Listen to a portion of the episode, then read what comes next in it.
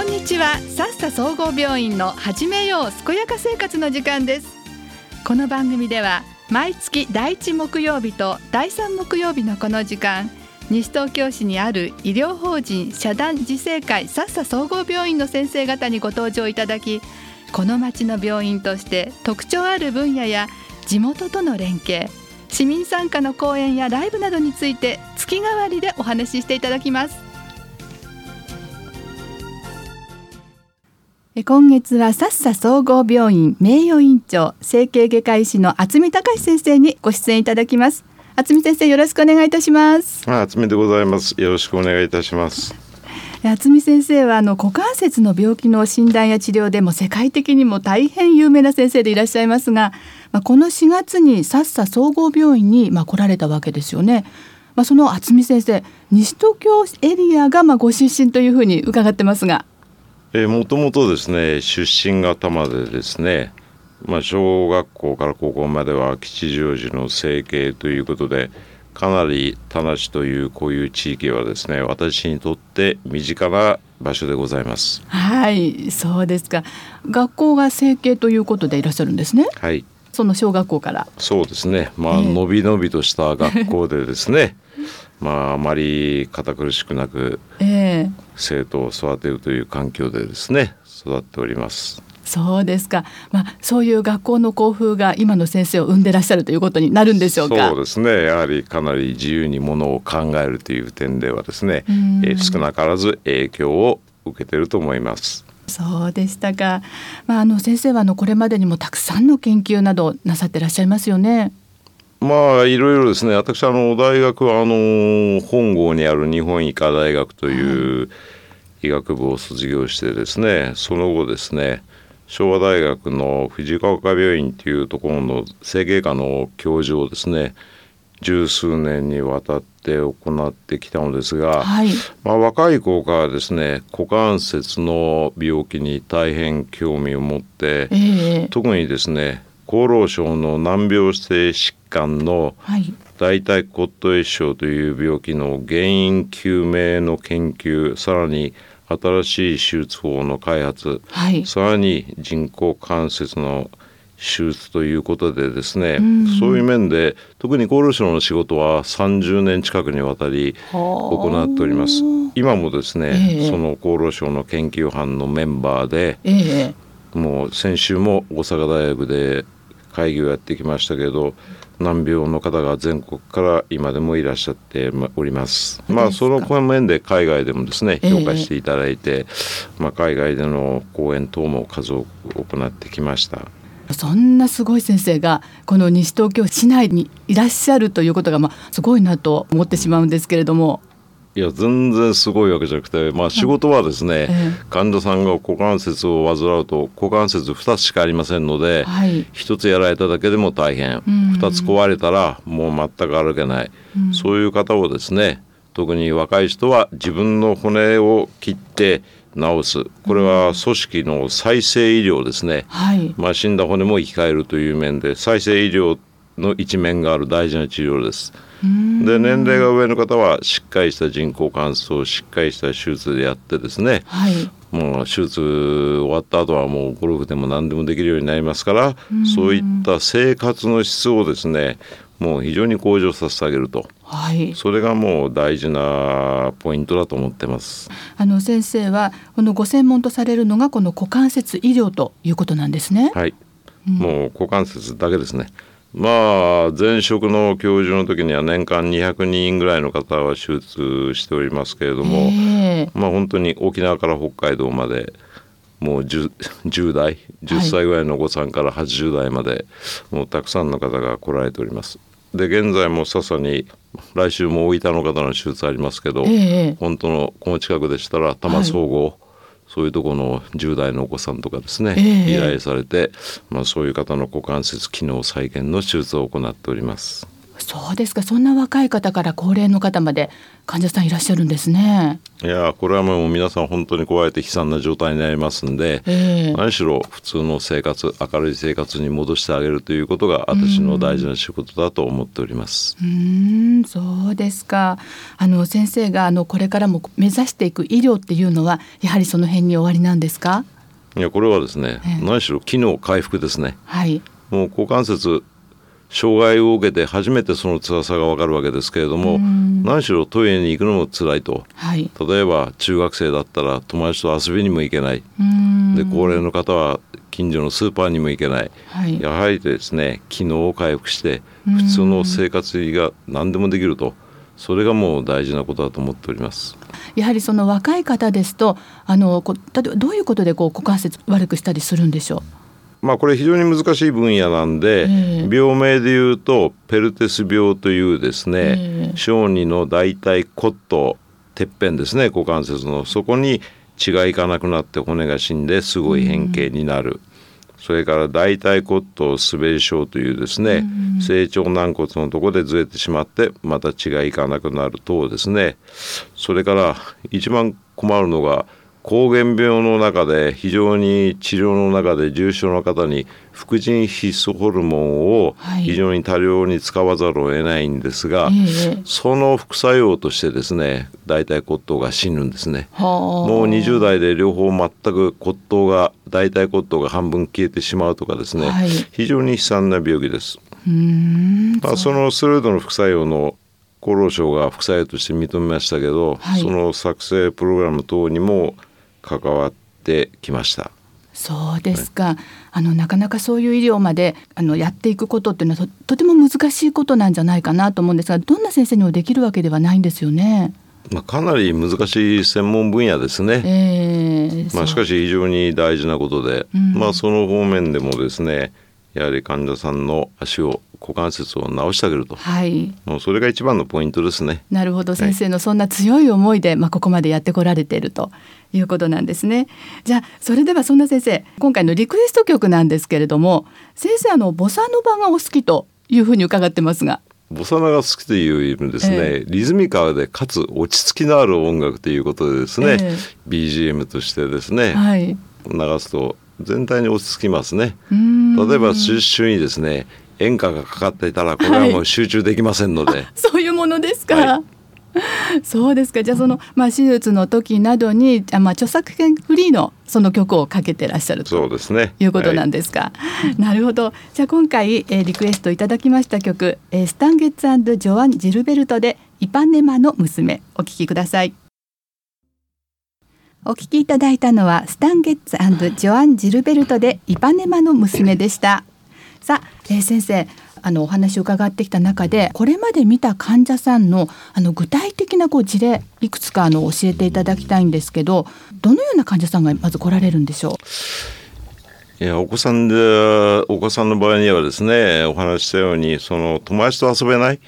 体育も参加できない、うん。そうするとですね例えば中学生のお子さんがですね、うん。股関節が破壊されてるそうすると学校に行っても体育の授業も一人で教室で待ってなきゃいけないはい。やはり仲間に入れないうん。でちょっと遊びにも行けないそれはもう本当に辛いことですね。そうですね。やはりそういったお子さんをですね普通の生活に戻せる普通の授業に戻せる、本当に大事なことですね今も大阪大学から依頼された11歳の女の子さんが堺からいらして入院してますけれども、ええやはりそういった子をですねちゃんと普通の学校の生活に戻してあげるうんそれによってですね、まあ、手術は難しいですが、はい。それから得られるものそれから患者さんのその人生に関わることですね、ええお子さんの場合にはですねそれが非常に大事ですね、うん。でもかといってですねじゃあ年齢がいった方がどうかというと、はい。もう股関節両方障害されてトイレに行くのも壁を伝ってやっとはい。で股関節ももう棒のように曲がんなくなるわけですよ。はあ。と靴下も履けないもう寝たら起きれないうん。もうこれは心も病みますね。はい。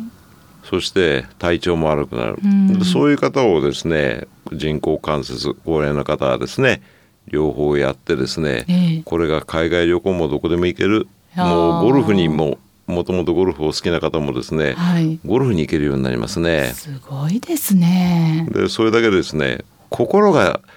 明るくなります。はあはあで皆さんですねまあ6時以降の方がですね、うん、家から出られなかった方がですね特に女性ですね、はい、女性はまずどこへ行かれるかというと退院してですね、えー、皆さん美容院へ行きますね。あわかりますね。で今度はおしゃれのしがいがありますね。うんうん、で次にですね買い物に行きます。はい。で次に旅行に行きますね、えー、でしょっちゅう友達と会ったりとかですね。本当に明るくなられてですね、はい、顔つきもですね別人のようになりますね。そうなんですか。まあそこまでですね回復できるんでですね、えー、これは本当に患ってですね辛い思いしている方はですね、もうこれはぜひともですねきちんとした手術をしてですね、もう明るい人生を送っていただきたいと思いますね。うん。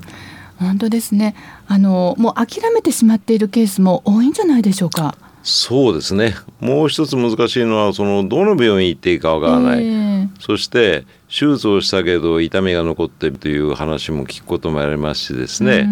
これはあの江戸時代の大工さんと同じでですね、はい、きちんとしたですねもうこれは糊とか使ってビスとか止める車を作るのと違いますので、ええ、やはり職人芸でございますのできちんとした手術をしてあげて、そして回復へ向かう。それがもう非常に大事なことですね。だから患者さんご自身では、まあ、どこへ行っていいか分かんない、はい、そして手術は誰でも怖いですから、えー、その不安。そこがですね難しいところだと思います。だからですね私は患者さんにもう手術前に病気の状態詳しく説明してですね、はい、ここまで良くなるということを時間をかけて説明するようにしております。うんあでもそんな有名な先生でいらしたらあの本当にご存知な方はたくさん本当に先生のところに来られますよね。うんまあ私も責任が非常に大きいんで、えー、まあ大変なとこもありますけど本当に遠方からいらっしゃいますね。だから今入院している方も長野、はい、とか焼津とかですねかなり遠くからいらっしゃいますね。来週の方は大分からですね、はい、ただ私はもう何しろ患者さんに良くなってですねいい生活をしていただきたいというのでもうこれは手術に対しては真剣にですね、はい、もうかなり大変な手術でもございますけれどももうきちんとした手術をしてその成果をですね患者さんが得られるようにしたいといつも思ってます。うん。あの先ほどもまあこう事例いくつか出していただいたんですけれどもあのその他にこうよくこの股関節の病気で来られる方っていう方いらっしゃるんでしょうか？意外と難しいのがですね、えー、本当に壊れてしまうとレントゲンで簡単にわかるんですね、はい、ところがですねその手前初期とかですね結構ですね診断が難しい病気があります、えー、で私が最近感じるのは MRI がどこでも取れるようになってですねね。何でも MRI ということになりますけど実はですね、うん、MRI をその取った後の所見を判断する、その医師の方のが非常に能力的に高いレベルが要求されるので、はい、結構ですね誤診につながることもあるんですね。だから簡単に患者さんは MRI を取れば何でも分かると誤解されている方が多いですが、うん、そういうもんではなくてですねだから逆に手術は必要ないけれども痛みの原因が分かんないということで受診される方も少なくありませんね。はいそうですか逆に手術をしなければいけないと言われた方がいらっしゃって、うん、あなたはこれはもう3ヶ月で治りますからと逆にそういうことで喜ばれることも少なくないですね。ああ、まあ手術もした方がいい場合、しなくていい場合っていうのがあるんですね。はい、はいじゃその見極めも大切になっていや大事ですね。やはり手術っていうのは患者さんにとって大変負担のかかることですから、うん、手術をしないで済むならそれに越したことはないわけですから、はい、それはすごい大事な点だと思います。うんそうですか。まあ何しろ重症な方をですねたくさん治療してますので、うんまあ、大学今年の3月までは大学病院で仕事をしててですね、はい、本当に多くしましたけど笹病院ではですね、うん、三重の90歳の方ですねあ90歳の方ですかその方がまあ非常に患って、うん、まあ普通でしたら90歳で手術はとんでもないとそういうふうに思われると思いますが、えーその方は一人住まいなんですね。ところがですね、今はもう本当に元気な方はいくつになっても元気なわけですよ。はい。で手術前にですね心臓等をですね、まあ、チェックしたらまあ、手術に問題ないということでですね手術に踏み切ってですね、まあ、順調に退院されてですね今はもう本当に普通に生活しております、はい、だからそういう面でもですね年齢高齢だから手術はできないとかそういうことはもう全くありませんので、えー、その患者さんがお元気だったら手術をすべきだしお子さんだったら別な手術ですね。だから学校に行けない子がですね普通に体育に参加して本当に立派になることもいるしですね、はい、まあ、患者さん患者さんによって手術法を分ける、まあ、私は4つの手術法を大きく分けて、はい、特に自分で開発した手術で治しているわけですけれども、まあ、それをですね的確な判断で的確な手術をその患者さんにしてあげることが大事です。まあ、こちらでもですね多摩総合からですねはじめとしてですね、まあ、生育医療センターっていう東京の子ども病院の中心ですけど、はい、10代の子が結構ですね悲惨な状態でいらっしゃいますけど、みんな回復されてですねもう明るい学校の生活に戻ってるんで、はい、そういうとこが大事ですね。あまあ、その治療についてはまたあの次回詳しくいろいろお話をねあの伺わせていただきたいと思います。えー、次回はどこでも旅行に買い物に股関節の病気痛みの診断と治療ということで伺わせていただきたいと思います、えー、次回は17日木曜日の放送になりますので皆さんぜひお聞きください、えー、厚見先生本日はどうもありがとうございました。この番組は医療法人自生会さっさ総合病院の提供でお送りしました。